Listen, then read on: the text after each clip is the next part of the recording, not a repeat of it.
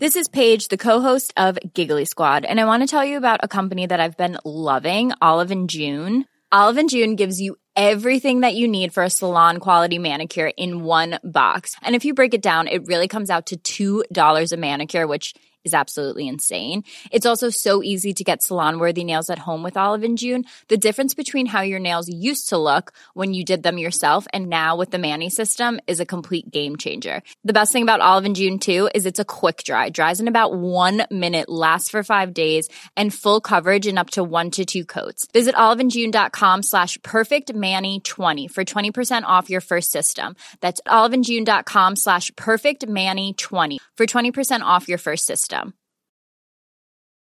Millions of people have lost weight with personalized plans from Noom, like Evan, who can't stand salads and still lost 50 pounds. Salads, generally, for most people, are the easy button, right? For me, that wasn't an option. I never really was a salad guy. That's just not who I am.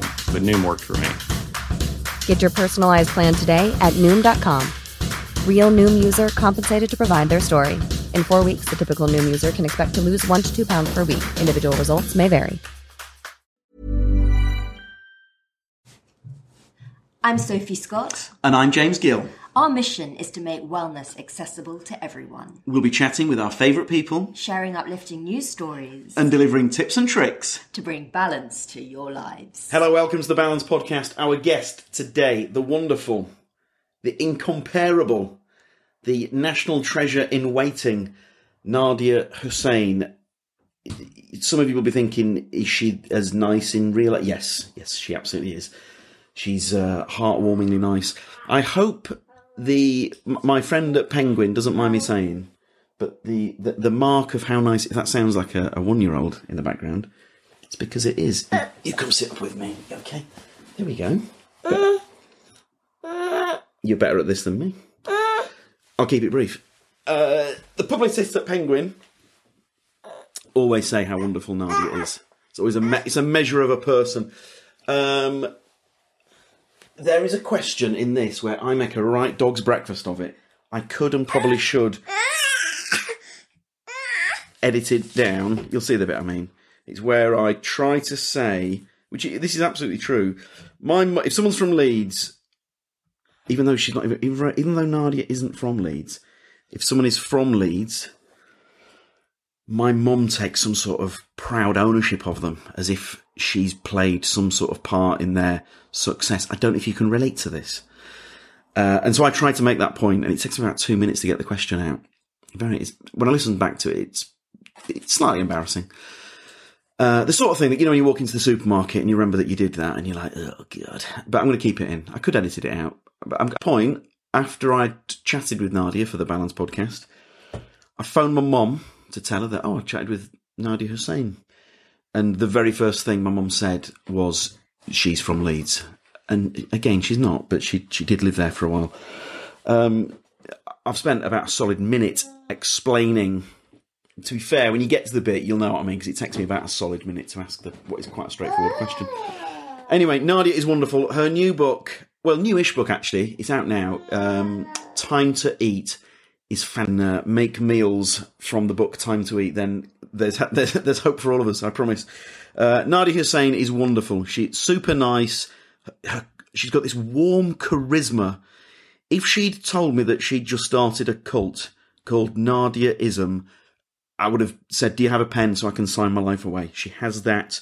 She has this warm aura about her. Her eyes are like tractor beams, but I mean this in the nicest way. if she's listening to this, I mean this in the nicest way possible. There is a special aura about uh, Nadiya. I think she's fantastic.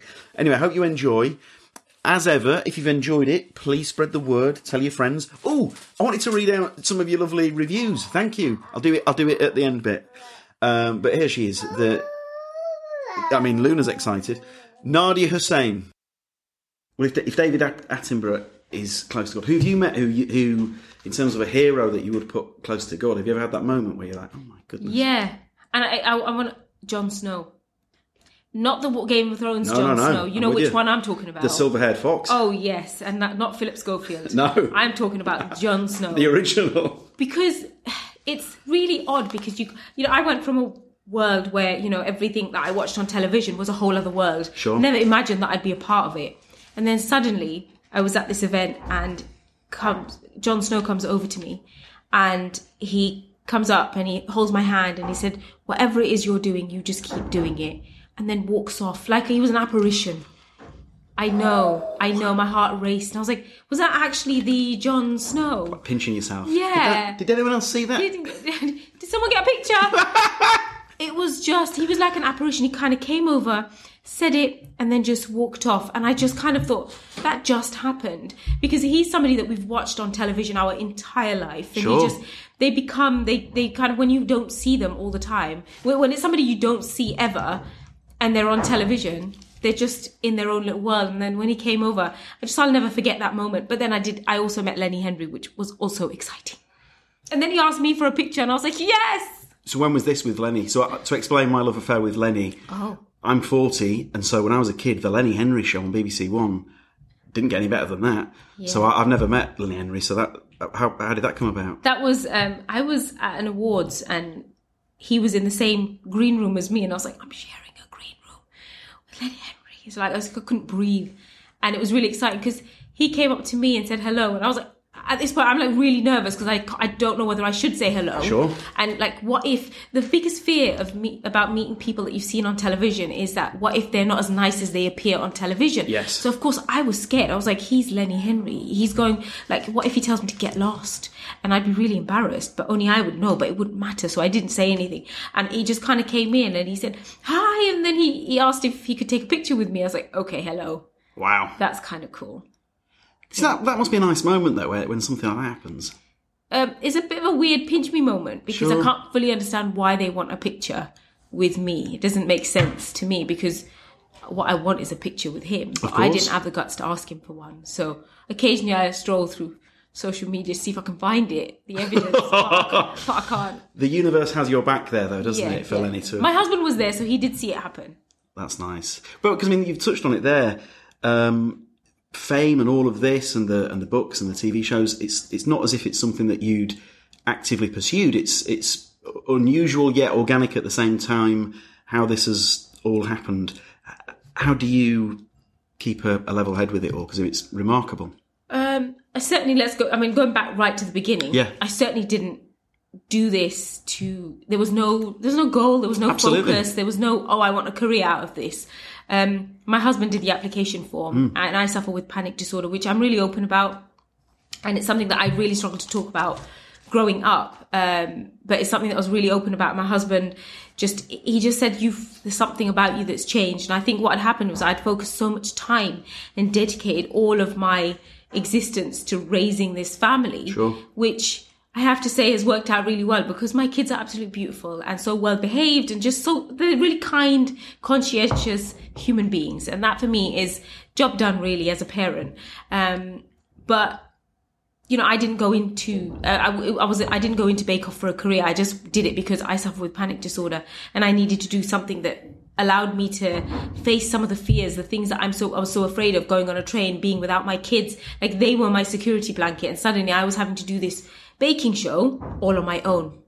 And it, it pushed me into so many corners and got me to the, and I was standing on lots of, there were points where I was always on the edge and I was like, this is, this is not fun anymore. Like I'm not enjoying being on the edge, but I'd never done it. Yeah. And it really pushed me to, I suppose, realize how strong I can be or how strong I am. Um, but then I had the comfort of going back to my house and being with my kids and going back to normal for five days before going off and filming and again for another two days. What I never expected was to come, firstly, to win Bake Off. Yep. Everyone always asks me, did you expect to win Bake Off? And was there a point, at what week did you think, yeah, I'm going to win this? Never. Even up to the final, I kept calling it week 10. Right? yeah, like there was going to be a week 11. I was like, could you guys stretch this out to week 11? Because I could, I, I mean, if I go, I go. And gives that, you know, and, and my husband just said, you need to stop calling it week 11. You realize it's the final. And I said, you shut your mouth. You be quiet. You do not say those words in this house ever again. You do not say the word final. So it's like, no, no final. It's just week 10. So I just treated it as a part of my almost treatment. It was like, no, I'd rather just call it week 10. And it's not about winning for me. It's about the fact that I got there and, and I didn't intend to get there. Um, and even down to the moment when they announced my name, I remember thinking, "God, I've got to put these shoes in the washing machine because there is sugar all over these shoes. That's all I thought. Yeah. Um, and everything that came after that, again, not something that I expected, not something that I even asked for. And that's, I suppose, is the bit that's the most organic in the sense that now I get these opportunities to write cookbooks, write fiction, do the things that I love. And more often than not, somebody will say, Would you like to do this? And I'll say, No, no, thank you, because it doesn't fit in with my lifestyle with the kids. And, you know, it doesn't always, it's not always something that I want to do. I do what I want to do. And, I, you know, I love cooking and I love writing. And so to be able to write cookbooks feels like the most natural place in the world for me. Apart from motherhood, that feels like the most natural place for me to be writing cookbooks. How has it been such an inspiration to so many people as well? Because I mean, you talk about the, the panic disorder there. I know through your social media. Um, I mean, that's a that's a wonderful gift that you're able to pull other people through. I guess. Uh, what's that experience been like? Oh, I think so. When some when when I get asked this question, if you asked me this question four years ago, I nearly. Can you believe it's been four years? It's mad. It's been nearly four years. Yeah. Um, but if you'd asked me just a little over three years ago, I would have said to you, no, no, no, I, I kind of want to just, I did this for me and I did this because I have panic disorder. And it's quite, a, in some ways, quite selfish because I needed to, I needed to look after myself first. Sure. And now, three and a bit years later, I kind of look back. And now when someone asks me, what does it feel like to be a role model for, for, for all these people who kind of look up to you? Yep. Now I get it. Yeah. At first, I would have said, no, no, just want to be a Muslim, you know, this colored girl who does this baking show. I just want the fact that I'm Muslim to be an incidental thing. Sure. But now, this many years later, I realize the importance of it. And sometimes when I, well, it's only during when I'm having a debate on social media or I'm having a chat on social media with someone about it that I kind of think, what have I let myself in for? But I understand the import in the importance of being where I am today because, you know, firstly because I work in an industry where it's very male dominated. So, Yeah. you know, someone like me turns up and suddenly can cook. You know, I'm not a chef, I'm self taught. And by self taught, I mean, I need to eat, so I need to cook. That's it. Like, Sure. we're all self taught, really, aren't we? Yeah, absolutely. I'm not a chef. I'm not trained in any which way. I love doing this. That's it. Just I love feeding my family and I love cooking and I love learning. And so the three together means that I get to do this incredible job. Um, and so it doesn't make me any less qualified than anyone else. Absolutely. Um, so, and, and I think the, it's just the ability to be able to cook and make people smile. And I think that you don't need a qualification, qualification for that. Um, Oh my god, it doesn't say much to make me cry. but- oh, a line like that will get me right in the yeah no you just I, I you know i love doing this and and i work in an industry where it's very male dominated and quite often I, I i suffer with imposter syndrome so i turn up to things and i'm like oh man and and that's my entire life though you know i've spent my whole life walking into rooms realizing oh man i'm the only brown face oh i'm the only muslim person here oh i'm the only person asking to pray midday because it's like and i just it's i always i've always felt like the awkward person that turns up um and it's no different to the job that I do now. Sometimes I turn up to things and I'm like, oh man, I'm the only one of me. But that's why I understand why it's so important. So now I kind of turn up to things, elbows metaphorically out, Yeah, sure. ready to say, you know what, actually, yeah, I'm not English and I'm not your standard or the norm, but I am Muslim and I am brown and I'm Bangladeshi and I'm British and I'm all of those things and I love to cook and I love to feed and I'll write and cook for as long as I'm allowed to.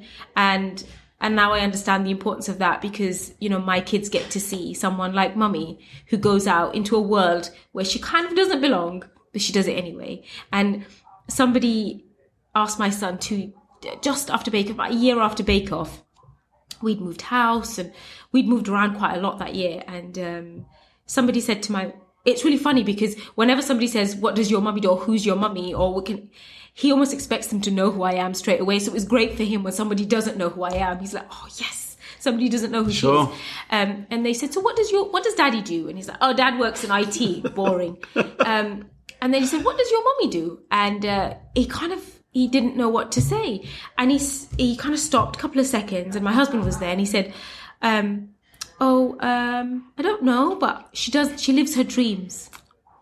right? Bennett. I know. Yeah. And that was it. He just now when if somebody asks me what do you do, I don't even know what my job title is because it's not really a 9 to 5. You know, it's not you know, I'm always working just like I'm always being a mom. so I never really ever switch off. Um even when I go to the loo. You know, I've left a sign outside my door saying unless the world is ending, you know, don't knock on this door because I'm in here and I need 5 minutes. Thank you very much. That's it. They don't knock on the door. It's the only place they don't knock. Um I don't have that luxury. no? No, the three-year-old Yeah. toilets are ticketed event these days. Exactly. yeah. Well, mine now know that you, you can't you can't come in. So, um, so it you know like if they don't, I don't even know what my job title is, but I know that I love what I do, and that's what's really important to me. But the fact that my kids see me live my dreams, whatever that may be, gives me hope that you know they're going to go out one day and say, do you know what? If she can do it, then I can do it. And that's now, and I know that there's a bigger picture here. You know, there's you know, Absolutely. there are going to be lots of girls of color, mm. women, housewives, stay at home mums who are going to sit there and chip away at themselves and say, Oh, I don't think I can do that. Oh, I don't think, constantly doubting themselves. But seriously, if an average Joe like me can get out there and just constantly push all those fears and just constantly do something that I love, then there's hope for all of us. There are certain quotes that I read, and as I say, it won't take much to tip me off. My aim now is to make you cry before you leave. Uh, you'll, you, well, mission accomplished already, I, I assure you. But the, the line of yours when you win about, I will no longer put boundaries around myself. I mean, that, I mean, I know it wasn't planned, but I mean, those, it's just three sentences, isn't it? I mean, you must get quoted that back to you all the time, and it's All the time. so, it's so inspirational, though, isn't it? Did it, did you realise that you'd, no, that you were spinning gold with that? No, I didn't. I didn't. Oh my god, let's print it on a t-shirt. Uh, you know what? There's there have been self help books books written about much less. So I, I honestly, in just those three succinct lines, you know, you've um, it means a lot to a lot of people, doesn't it? Well, I hadn't realised because what had happened was because there's somebody who you talk to off camera, and Mm. it's the same person, and this lovely girl called Sophie who I worked with through the whole thing. Yeah. And you really get to know them because you actually allow. I'm one of these people. I don't like. It's there. It, you can't. You can't. It's on my face. Guard comes down. Sure. but it's like in my face you know Yeah, like yeah. i can't hide i try sometimes to hide my emotions but it's there it's in my face and you can see it straight away it's in my eyes and my eyebrows and it's all there um, and and 10 weeks later sophie and i suddenly became like she was the person that i spoke to all the time and anything I said on camera, you know, she got the long version off camera and I would cry and have a little, like I'd, I'd be really upset because I was suffering with having panic attacks every Yeah. single day and not being at home and just really afraid and just really out of, out of my depth at points. And I remember at that point, we stood there for about 20 minutes and all I did was cry and all she did was cry. And we just stood there and I cried for ages. And those were the words that came out. And someone said to me, Did you rehearse those lines? Well, of course I didn't rehearse those. I'm too busy baking for Paul Hollywood and Mary Berry. Who has time to rehearse a script? I didn't rehearse that. That just came out. And that was what I felt at the time. But baking for me has always been much more than just having a cake at the end of it. Baking, going on Bake Off for me was much more than winning a competition. Of course. For me, it was for the first time in eight, nine years, I'd finally had an opportunity to find myself again.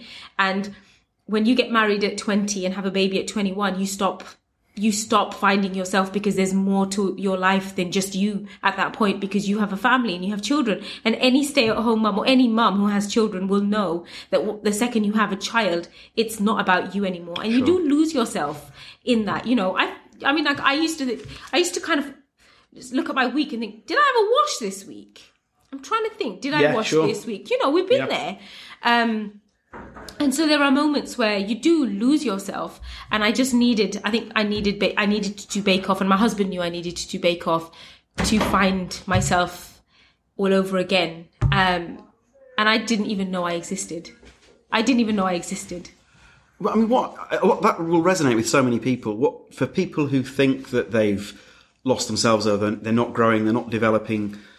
Not everyone can go on Bake Off, of course, but Yeah. what your, what would your advice be to someone who does feel as if they've stopped evolving like that? I think when you, for I can, I, let, I mean, just as I can only go from sort Absolutely. of my own experience, and and the thing that I found myself doing was because when we become, when we stop challenging ourselves, and when we stop, when we start getting when we're more when we're I was always afraid. Like I was Yeah. always everything was uh, my kids were my security blanket. I was always scared. And what I'd stopped doing, well, I remember being sort of 17, 18, quite daring. Like I passed my driving test and I was like, I'm just going to drive up the motorway till I run out of petrol. That's what I did. I drove up the motorway till I ran out of petrol. Amazing. Then I found a petrol station, filled up, and then I went all the way back. It was just the M1. Sure. Nothing special. Yeah, yeah. I was a student. I didn't have much money, so I got to about junction 13. about 11 to about 13. I was like, oh no, it's on Amber. It's on Amber. Get off. Off onto Toddington. Filled up again. Another seven or eight quid. Back down. Sure. It was a Renault Clio. It was Yeah. Small. It didn't take much. But I didn't have much uh, to put in. So that was me. That was me being wild. Yeah, yeah. But you know, that's that was that was who I was. You know, I was like, yeah, I'm gonna do that. And then I think what I'd stopped doing was I'd stopped allowing myself to be scared. So for anyone who is sitting and kind of stewing over things or they're stuck in a bubble, think about what scares you the most. Sure. Just step back and say, what could I do that scares the life out of me? And I'm not saying jump out of a plane or, you know, attach yourself to some rope and jump off a tower or anything. Nothing like that. You know, for me, it was, I was scared to go into the supermarket without a baby inside the sitting bit of the trolley. Yeah. Because that was my normal. That was my that to me was normal to always have a child to look at and to make eye contact with so I didn't have to communicate with the rest of the world. Um and if that's all it is, is to send your kid to nursery and go and do that shopping trip by yourself, do that. That's a big deal. Because that is Yeah. the little things that scare us and there is nothing nicer than being on the other side of fear. So anyone who is scared, imagine how great you're going to feel when you're on that other side of fear and you look back at it and say, I so totally just did that. Yeah. And that's what's really important. So scare yourself a little bit. Amazing, thank you. Um, now the book. Don't jump out of a plane. I'm not, well, I mean, now you've said it, it's in my head. You know. yeah, just don't do it. Now, where did the where did the inspiration for the the book come? So I know because I've read the first few pages, but Yeah. our, our readers haven't. So what I mean by that is I've read the intro, so I know I know where you've come from, but I'll, I'll edit this down, don't worry. But our readers won't know. So why this book and, and why now? Well, this is, I'm really excited because firstly, the fact that, you know, I've got the opportunity to write another book is fantastic because I'm, I'm all about here and now. And I don't believe that just because I'm writing one today, that I'll be writing one next year or the year after, the year after Sure. that. It's here and now. It's about what I'm doing right now. And I'm so proud of this book because I've been writing it since October, but of, it's great because I look, look at this book now that it's finished and it looks just like the other book. So there's this kind of natural, there seems to be a natural Yes, style that I seem to cook in that I can't get away from, which is great. So for me, it feels really good. But this book is really important because this is how I cook. It's called Time to Eat. Um, and it's about making cooking and eating the focus, but also making time. Because that's something we, I think we all say, got, where's the time gone? We've got, we've got no time. And this is not me saying that I'm going to save the world or I'm going to change your life. But what I'm saying is that there are certain things that we can do certain things that we can, certain ways we can use our kitchen and use our time in order to create a bit of time for ourselves. Because what happens is we get so stuck in this bubble of work and children and life and family and just, just we we forget that actually you know we can make we can actually bring make up some time if we're just a little bit clever in the kitchen so i'm not going to change your world it's not going to change your life but it might change the way you think about what you cook how you cook and how to save a bit of time You see, I think it may it might change people's lives. It might. I'll explain. So, Balance Magazine, as the title suggests, we're all about balance, and a constant theme, and a lot of the feedback we get and features we've written, I've written myself, is about frazzled Londoners. Uh, we're too busy. We, we're time poor. So, something like batch cooking goes down a storm at the the Gill House. So. I, I actually think you're giving something incredibly valuable to Yeah. people. I, I think people won't know themselves thanks to reading this. I mean, that's a nice thing. Well, there's this is something that I've been doing ever since I've had children, and it was kind of one of those things that I'd. It was about six months into having my first child, and I was already at this point preg- three months pregnant. So I was like, "Whoa!" Like two kids by the end of this year, and I'm that's that's where will I have time to do anything? Because Yeah. they were then on solids, and I was like, okay, so I'm kind of struggling to make time for me, for my husband, for life. Um, and you know, I, it's something that I've been doing, and of course, as my family's grown, it's the way I do it has changed. Quantities have obviously changed, and uh, but the, the the idea has been the same. So little things like I've got my six kind of I've got six tips in here. Now, if I could write these six things on my arm, like Guy Pearce in the film Memento, Have you got a tattoo? That's your idea for your I've never had tattoo. one, but if I I'm, think it should be this one. you've, you've changed the game. Yeah, I think you should. So first one. Yes. Don't throw anything away. Now, as a thr I'm from Leeds, Yeah. so I've always felt an affinity. My yeah, husband's from Leeds. absolutely. So I, I got this from my mum. If anyone comes from Leeds, Yeah. my mum like takes ownership as Yeah. if. So you you know what I mean? So some breakthrough.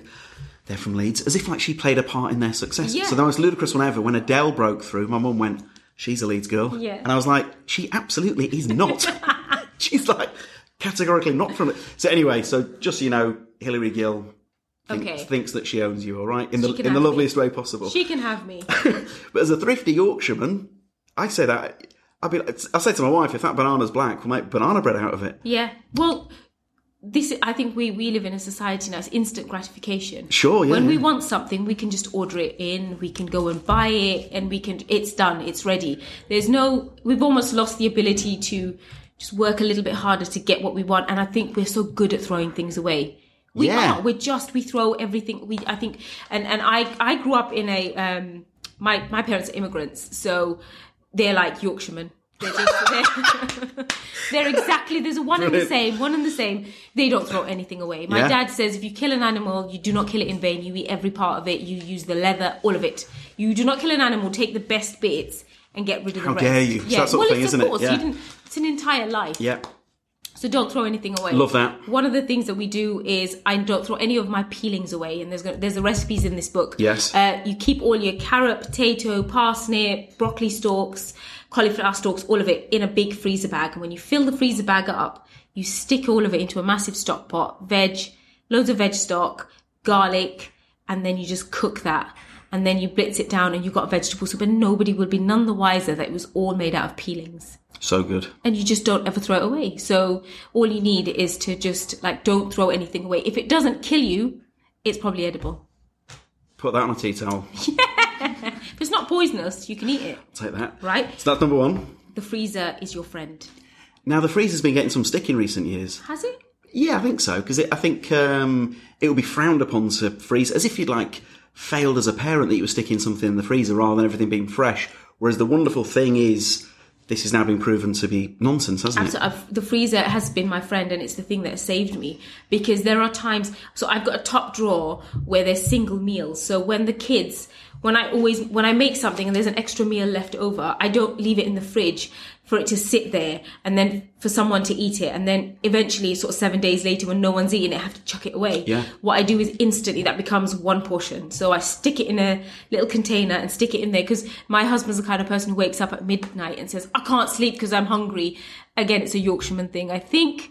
Um, and he wakes up and says, I'm hungry. So I'm like, oh, you know that fish pie from two weeks ago? Well, there's a portion in there for you. So that top drawer is solely his. So he just. so he goes down at midnight and has a midnight snack. Always, always. Oh like I mean, he's been known to do it at two in the morning, and I'm Oh, I like, could love you, it. I was like, could you eat, but can you do it quietly, please? So, if you can freeze something, I mean, I- I think it's, I think we, I don't think we don't, I don't think we utilize our freezer as much as we should. I agree. um, it, cause it's a really good way of preserving, much like pickling and drying. We should modern day kind of preserving is freezing, so we should use our freezers. Uh, now, this is a side note. What does your husband do? Does he watch telly when he's down there? Or is he just eating it Just on his sits own? in the dark and just eats.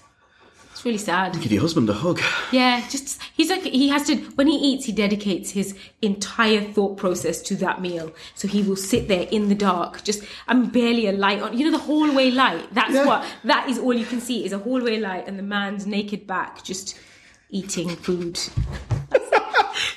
But I'll tell you what, because he's not watching telly, he'll be tasting every single morsel, won't he? Yep, every single one. Yeah, I'm, I'm probably giving this more thought than your husband. yeah. you've got an image of his naked back. That's what it is. And it's not it's not unpleasant, I've got to say. Uh, so number three, Everything is an ingredient. yes. Everything is an ingredient. So for me, I if I can cook it, Sort of thing I'd say to my wife if Yeah. I'm having a culinary disaster. It's all on purpose. It's yeah, is- yeah, yeah, yeah. Everything's in the. There's some recipes in the book which. Do you ever have like sometimes there's for me I look at a can of spaghetti hoops, and my singing to the kids love my kids love spaghetti hoops. Yeah. And one of the things that um, I would try and make because when we were like 13, 12, 13 years ago when we first had kids, it wasn't. It's not like we had to really think about every meal that we ate. You know, we had to really be careful and budget and make sure we're saving and like pay off our debts and all of the things that you know, as you do with a young family Yeah, sure. and you know even down to the you know paying for the gas bill was really difficult. So it's like do i really want to be boiling pasta? But i do have a can of spaghetti hoops which the kids like. So it's about taking something that looks like a just a can of spaghetti hoops and turning it into something else. And so i just knocked it up. Just a bit of broccoli um, some pollock. I had some frozen fish. Defrosted the frozen fish. Again freezes your friend. Um, put it all together. Spaghetti hoops some chilies and then just some dried, you know, the fat ends of the bread. Dried those Yorkshireman's favourite. Exactly. I always dry those bits up and then added a bit of garlic and then put that, and then you got a hoop fish bake. Um, and Oh. so you kind of like, you go in. Yes, please. And what's lovely is that you've got everything that you need that the kids, you know, they've got fish, they've got, you know, the carbs from the spaghetti hoops and you've got the uh, chopped tomato, you've got cherry tomatoes, chilies, broccoli. So you've got everything that you need, lovely crust on top. But what's lovely is when you go in with the spoon, you're like, hold on, there's a spaghetti hoop in there. And it's really cool. Yeah. And I love that because it's still fun for the kids, but it's still nutritious and delicious and, and fun. That's great. So everything's an ingredient, even if it's spaghetti hoops. For me, it would be especially if it's a spaghetti. exactly. Canned, frozen, and dry are not bad words. Thank you. They're not. They're not. I think there's a stigma attached to things like dried herbs and canned food. Um, and remember, a, a lot of these things like tinned carrots, tinned mushrooms, tinned potatoes, these are all the vegetables that don't make it onto our supermarket shelves. They get boiled up and put in a can. Um, why not eat them? Absolutely. why not eat them? And I'm I'm all for eating in season, but you know, it's there, it's being sold. And the reason why I really got into canned food was because um, there was a time 10, 12 years ago where I really had to think about things like the gas bill. I was really worried. And I was like, well, I really want my kids to have potatoes, but I can't really afford to boil potatoes for half an hour. But there's tinned potatoes, so I can give my kids tinned potatoes. There's a lovely recipe in there with marmalade haddock, um, with a lovely crust on top and then tinned potatoes. Why not? Like, why not? There's nothing wrong with it. And I think we need to, we need to stop giving canned food a bad rep because I think, you know, it, it, there's nothing wrong with it. My grandma would make a chicken casserole with tinned carrots in. If I was to taste that now, then I would be crying. Yeah. Absolutely. Oh, absolutely. Like the end of Ratatouille, so I'm, I'm with you on that. That's great. So number four, Every dish is two dishes. number five, isn't it? I'm sorry. Every dish is two dishes. Oh, yeah. That's fine. Um, next one. Every dish is two dishes. Cook once, eat twice.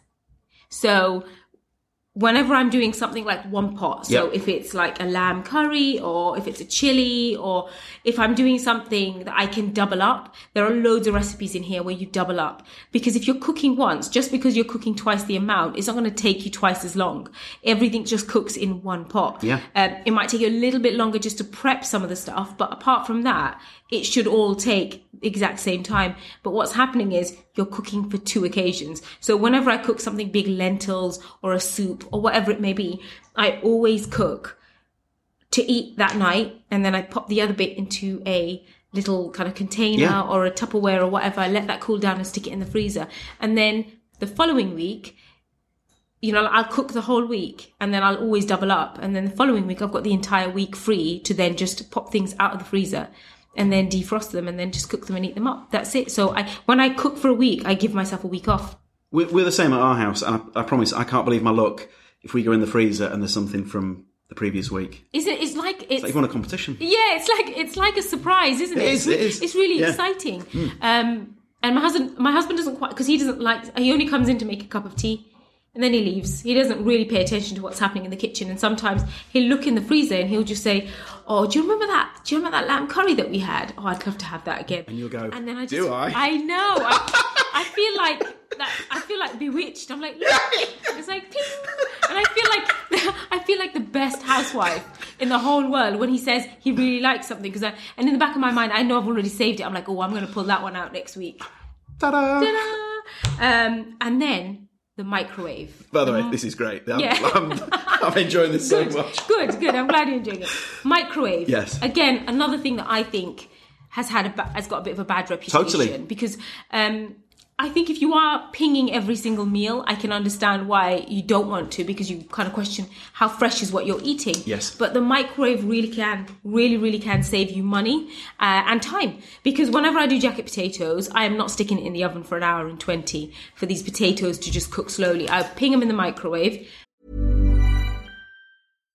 If you're looking for plump lips that last, you need to know about Juvederm lip fillers. With Juvederm Volbella XC and Juvederm Ultra XC, your lip look, whether it's subtle or bold, can last up to one full year with optimal treatment and no additional maintenance. Find a licensed specialist and see if it's right for you at juvederm.com today. That's J U V E D E R M.com. Add fullness to lips in adults over 21 with Juvederm Volbella XC or Juvederm Ultra XC. Do not use if you have severe allergies or a history of severe allergic reactions, or if you're allergic to lidocaine or the proteins used in Juvederm. Tell your doctor if you have a history of scarring or taking medicines that decrease the body's immune response or that can prolong bleeding. Common side effects include injection site redness, swelling, pain, tenderness, firmness, lumps, bumps, bruising, discoloration, or itching. As with all fillers, there's a rare risk of unintentional injection into a blood vessel, which can cause vision abnormalities, blindness, stroke, temporary scabs, or scarring. For full important safety information, visit juvederm.com.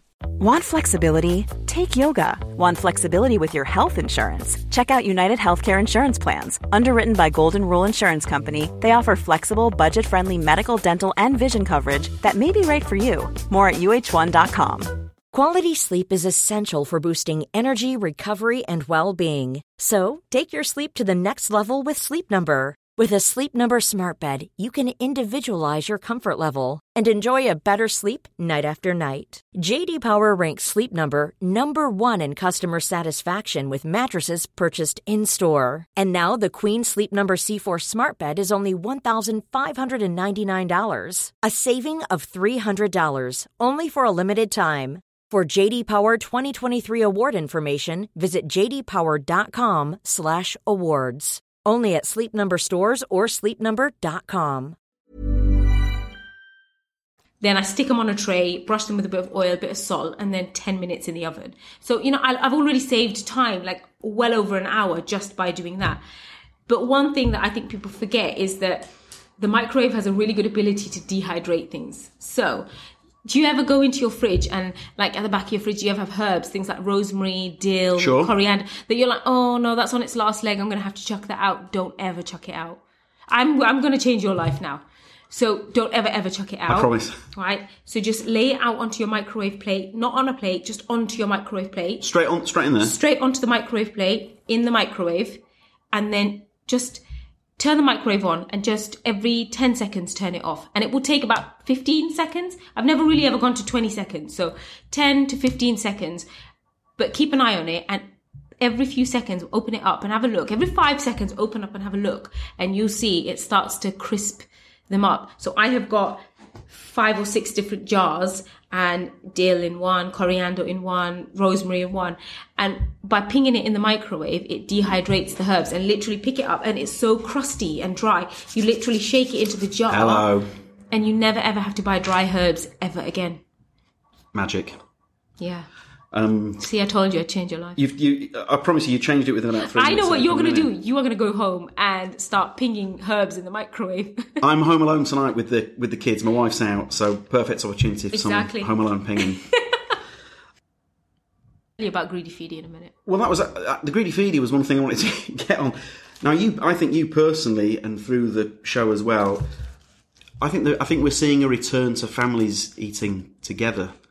That I mean, that can only be a good thing. I think not even that long ago, just a few years ago, kids would have tea at their time. The dad, would, you know, everyone was was separate. Whereas now it does feel like a return to traditional family values and around the table. It's I know we've you've made me laugh a lot, which has been wonderful. But the four of us at home, we will we will always try eat together. We you know we like quite passionately believe that. That's uh, that's a really positive thing, I think, is isn't it? Yeah, absolutely. I think because I growing up, we would. I want to say we eat together, but we I'm one of six, so all six of us ate together. My mum tended to eat after she'd made sure that we'd eaten, and I have to say some of those old habits I can see my mum in me, where I make sure they're all fed, and then I'll kind of quickly grab something to eat. And and again, you know, my husband's working late some days, so we kind of split it up sometimes, but we try really hard where possible to have dinner together. And kids, they're at that age. Mine are like bottomless pits. So when they get back Yeah. from school, all they want to do is eat straight away. So they have their tea straight away. So we try our best. And I think I can see there's this change in, there's something happening where eating together is becoming a little bit more important. But I think what we shouldn't do is put pressure on ourselves to do it seven days a week because that's not always, it's not easy not to, possible, it's not, it's yeah. sometimes it's just not possible with everybody's timetables. Um, and my kids have a bigger, you know, I mean, there's their social calendar is, it's it's I mean it makes mine look ridiculous honestly. Okay. it's work work work work. They're like friends party just they're always out. Yeah, yeah. um and they've only just hit double digits so it's not fair okay? Because I don't even have a social life. No, no, no. um but it's great. But I think we shouldn't put pressure on ourselves to try and do it seven days a week because sometimes that's not humanly possible. But do try and do it. Like I always try and do it once twice a week where we are eating together. And for the most part I am at home and I try to be at home to have dinner with them. But I refuse to work weekends. I'm just, I don't care who it is, what it is. I'm not giving up my weekend with my kids. And that's a pact I made in January to spend every weekend with my kids. And so far, you've stuck with it. so far I've stuck with it and I've always done something with them. So last week we were learning to knit and we learned to knit and we did a little bit of knitting and then I got bored and I was like, guys, should watch a movie? Yeah. Right. And then like, it turns out I'm not very good at knitting, Uh, but But you tried. I did try, but we try something new every weekend. We try and walk together. Um, but there's one thing that we do once a week because sometimes I'm so busy. We do this thing, we call it greedy feedy. And I sit down with them and we make a massive plate. And my mum used to do this with us. Massive plate of food. And then I sit and I use my hands Yeah. to mix up the food. And I feed them one by one. And there's something that my kids, whenever I'm really busy, my little girl says, Mummy, make eye contact. Because she knows I'm busy doing other things. I'm not making eye contact with her. Because sometimes when she's distracted, I'll say, Can you please look at me in the eyes and talk to me? And um, that's that's one of the opportunities where we have to give ourselves the chance to sit where I feed each one individually. They are hanging on my every word because I've got the food. It's like being a it's like being a bird. Sure. it's Yeah, like- yeah, absolutely. It's it's almost like regurgitating my food and feeding them because they're they're hanging on my every word because they want to be fed. But we're making eye contact, and that's really lovely. And that's something my mum used to do. Um, and we've just carried it on, and it's it's lovely because it's that opportunity for because they're getting to that age where becoming teenagers, Yeah. a bit older, so they kind of don't want to be fed by mummy. But at the moment, it's okay. I'm not too uncool for them, so it's nice to be able to do it. But they're bonds that, like, genuinely, they're bonds that last forever in terms of making eye contact with someone. Yeah. I, I feel that way with my daughters. I want them to, I don't want to scare them to death or anything, but you know what I mean? It's important, isn't it, to build bonds like that because we with the kids. see w- there's so much of the way you feel is expressed through your eyes and and some and it- I'm, I'm like you, I have the, the face that can't lie. yeah you i know? can't well yeah and but you just know and i think when you look in when you know somebody so well you know when something's not right just by looking at their eyes and i can tell when something's not right and that gives me the opportunity this is the point where we get to say okay let's just have a little ch- let's check we're all all right and then we we do that and I, I draw the line at feeding my husband i won't feed him Next time he's got his naked back out, I'll feed your husband. you can feed him deal. no problem That's okay. a deal. Um, one thing I wanted to talk about, I know you touched on it earlier. Um, it's been said that what, what you do. So, my my best friend, best man at my wedding, ours his best man, is a Muslim of Pakistani heritage, Mm-hmm. and the impact he made on my home. This is when I will start crying. the impact he made on my hometown just by being a good person. His mum was and his sisters just like the, the best people I will ever meet in my life. And I felt that they educated everyone that they came into contact with by being decent. And so you always remind me of him because you've done that multiplied by, you know, the viewing figures of 15 million get uh, used a lot. But the impact you've had on the on Britain, it, I mean, it's it's profound, isn't it? How do you how do you come to terms with that? Because it's remarkable. I mean, it's all important. I mean, even down to your mate, you know, he's, he may, may not work in the public eye and, and people may not see him, but just by just being a decent person, Yeah. he's made that impression on you. And that's something that will stay with you forever and your children. And that's something he's doing his bit. And, and I, I just see it as me doing my bit.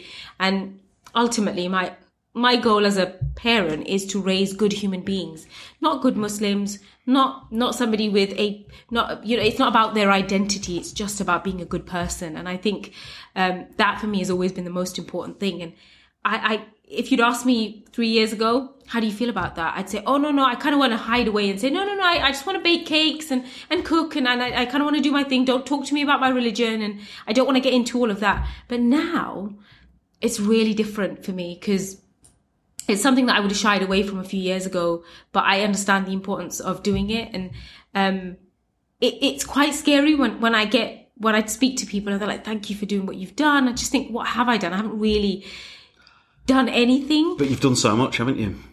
But when I look back, I think actually I'm that, I, I'm, I, if I go back to my 12, 13 year old self and I, and I watch TV and I think, oh, there's nobody like me. I never think, I didn't think about it then. Sure. But I couldn't pick up a book and relate to the book. I couldn't watch television and relate to the person.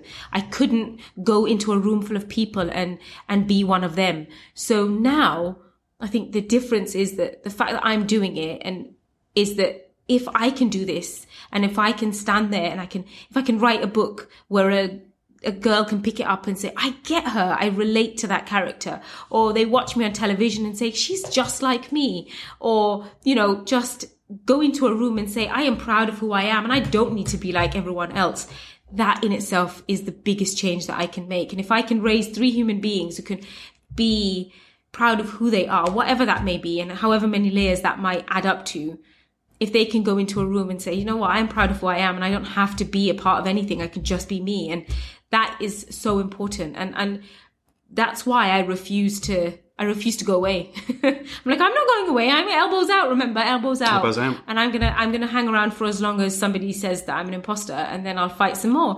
But till then, you know, I'm gonna do this for as long as as possible because it is just about being decent people. And I think with everything that happens in in the media and the things that we see and the terrible things that we have to watch, it's really hard to, it's really hard to sometimes it's really difficult because my, my, my little girl said to me after some of the things she watches on the news and she just said, Mommy, are we bad people? And is that why nobody likes us? And it's really hard to justify that to an eight year old and how to, it's really hard to explain that to an eight year old. Um, and I always just say to her, look, we are so many things. You know, we're British, we're Bangladeshi, we're Muslims, we're, you're a girl, he's a boy. We are a family, but all we have to do is just be the best version of ourselves. And if anyone ever tells you that you're not a good person, you tell them that they're wrong and that you have to believe that. And, um, they see mummy go out and have, you know, she, they, they see me go through things where, you know, I find certain situations really tricky and, you know, I'm, in this industry where there is nobody else like me. And it's really hard sometimes Sure. because I just think maybe if I faded away and just left, it wouldn't matter, but it does oh, matter. Oh, God, yeah. it does matter. And I know that now. And I wouldn't have answered this way in th- three years ago, but it, it does matter. So I intend on sticking around for as long as people are willing to cook and read. Well, hopefully we'll, we'll be having these chats when you've got white hair and I have even less hair. Is that a deal? That's a deal. just to just to wrap up, if that's all right. I think I always think, and you're an example of this. Positivity leads to more positivity. It's, it's infectious, isn't it? Have, have you seen that yourself? Because I would say that the, the lives you touch, then the knock-on effect of that is, Yeah. you know, the, the expression, the you know, smallish ripples lead to big waves. Yeah. And I just, I just think that what you're doing now, the, the impact of that will be felt for years to come. Yeah, I hope. I mean, I hope so because I, I I didn't really realize what was happening till I think about two months after winning Bake Off. This is one story that stays with me for a really long time. It was a couple of weeks. It might have been a couple of weeks. It's getting a bit hazy now, but I was in the local supermarket and this lady came up to me and she said, "I can't believe it's you." And at this point, I'm not used to this, so I was like, "What? Who's she talking about? Who's she talking to?" I was like, "Do I know you?" Because she was an Asian lady, and I thought maybe I know her. Maybe she's a relative. Maybe she's somebody that my husband's related to. So I didn't want to get it wrong. I was like, mm, "Do I know you?" And she said, "When I watched you, and after the end, when you said that thing, she said." I knew those that those words that you said were more than just about the baking. And she had had a baby who was nine months old, and she'd become housebound because she was so scared to leave the house. And so she'd never ever, in the nine months of having her baby, had ever left her house. And um, that day after I'd done the speech and she waited for a little while and she just happened to go that day and say i'm going to leave my house that day. And she happened to just see me at the supermarket. And um, she just said she just said thank you. And i hadn't realized what i'd done and i didn't realize that i was doing anything. And she just said whatever it is that you're doing can you just keep doing it till my daughter sees you? I want my daughter to see you. And if i can just keep doing it and I want my daughter to see it and I want her kids to see it and I want there to be a legacy and I want there to be a string of beautiful, wonderful people behind me who say, do you know what? If average Nadiya did it, then the rest of us can do it too. oh God, I have something in my eye. Um, I can't thank you enough. That was Thank you. that was a blast. Th- thanks. I'm shaking your hand Thank on a podcast that makes no Oh, sense, but thank thank, you. thanks ever so much. I really Thank appreciate you. that. Thank, you. it's lovely to meet you. Huge Thank thanks you. to lovely Nadiya. Regular listeners will know that I I probably exceeded my crying uh, quotient. It's not the right word uh, on that episode. Yeah, very proud. There with Ian Wright, I think for times I got a, it all got a bit too much for me. Uh, right then, so lovely because sometimes I can't just read out a review if it's universal positivity or a, an email because I'd sound I'd sound even needier than I actually am. But I can, I think I can answer a question here. This is, I mean, this is the dream. This is why I've done it to try sound like some sort of uh, uh, uh, radio agony ant. That's the dream. Cleopatra Joseph. I mean, if that isn't the greatest name ever, Cleopatra Joseph. What a great name. Is that, is that your, is that, Cleopatra Joseph? If that is your real name, may I just say congratulations, Cleopatra. Hang on a minute. I feel like I should Google this. Cleopatra. We're, we're doing this live. Stay with me. Cleopatra Joseph. Well, because what, what they've done is they've put Cle- the reason why I'm googling it is because they've put Cleopatra Joseph in the headline. So Cleopatra Joseph. Oh my God! See, I knew it. I didn't know it was a wild guess. Cleopatra Joseph is a London-based actress whose musical theatre credits include Jesus Christ Superstar, Motown the Musical, Avenue Q, Hairspray, and Soul Sister. Is this is this really you, Cleopatra Joseph? Absolute legend. Cleopatra, if you'd like to come on the podcast, drop me a line. This is this has all happened in real time. I promise you. Probably shouldn't have done. I probably should have done my research. Um, anyway, uh, this is all positive, so I can't read that out because I just think if someone's reading out a, you, you know what I mean. It's a bit. But anyway, Cleopatra said the reason why this was important to me is because Cleopatra listens while she's doing the weekly shop. That's lovely. That, that- I do the same. I, do- I listen to my favourite podcast when I'm doing the weekly shop. What's my favourite podcast? Good question. How did this get made? Oh, it never lets me down. Uh, right, here we go. So he said, uh, sorry. I'm guessing Cleopatra is not a he. Uh, Cleopatra says, uh, in almost every episode, I talk about how I don't get much sleep. Yes, this is completely accurate. And I think you should personally address this and maybe interview a sleep expert. I say this with love and laughter. Cleopatra, you're my kind of dude. That's exactly the sort of thing I say.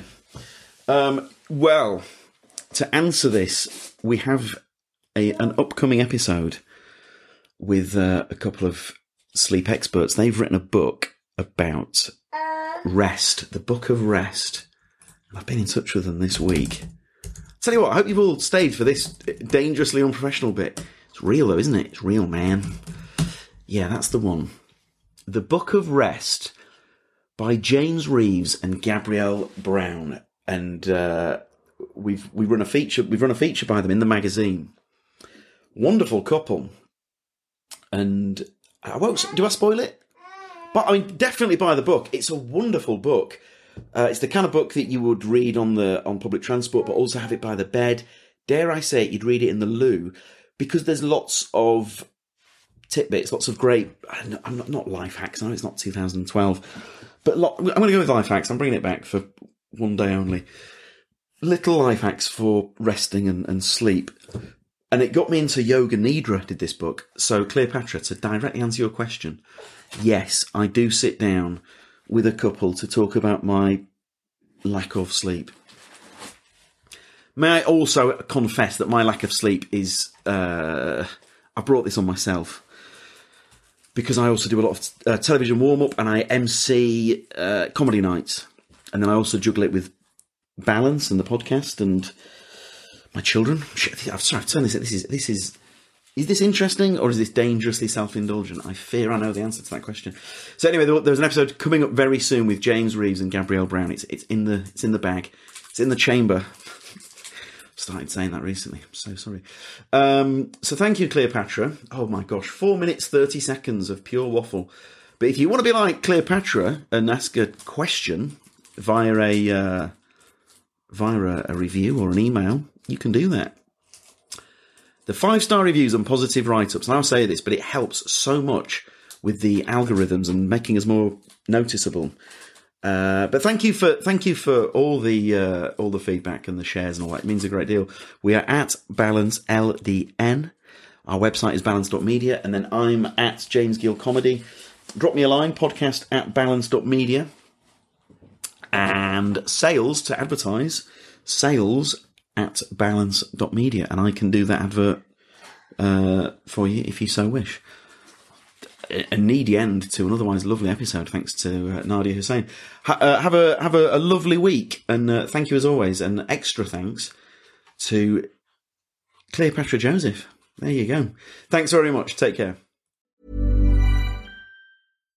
The number one selling product of its kind with over 20 years of research and innovation. Botox Cosmetic, onabotulinumtoxinA, is a prescription medicine used to temporarily make moderate to severe frown lines, crow's feet, and forehead lines look better in adults. Effects of Botox Cosmetic may spread hours to weeks after injection, causing serious symptoms. Alert your doctor right away as difficulty swallowing, speaking, breathing, eye problems, or muscle weakness may be a sign of a life threatening condition. Patients with these conditions before injection are at highest risk. Don't receive Botox Cosmetic if you have a skin infection. Side effects may include allergic reactions, injection site pain, headache, eyebrow and eyelid drooping, and eyelid swelling. Allergic reactions can include rash, welts, asthma symptoms, and dizziness. Tell your doctor about medical history, muscle or nerve conditions including ALS or Lou Gehrig's disease, myasthenia gravis, or Lambert-Eaton syndrome and medications, including botulinum toxins, as these may increase the risk of serious side effects. For full safety information, visit BotoxCosmetic.com or call 877-351-0300. See for yourself at BotoxCosmetic.com.